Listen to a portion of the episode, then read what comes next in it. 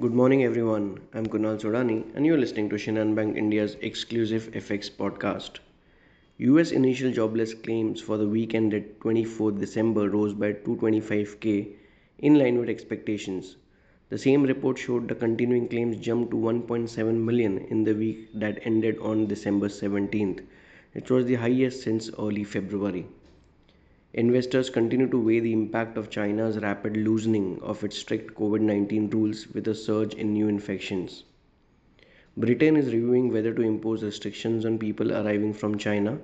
The US, Japan, India, and Taiwan have already imposed testing on arrivals from that country.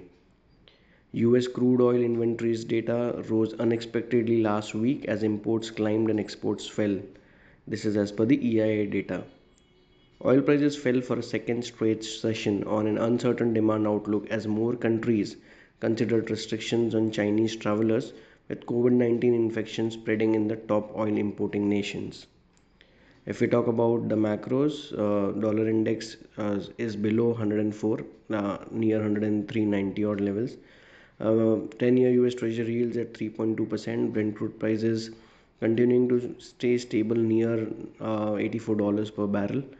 Uh, if we take the overall cues, I think uh, for dollar rupee it still remains a consolidation pair uh, with uh, 82.60 on the lower end while 83 big figure on the right side.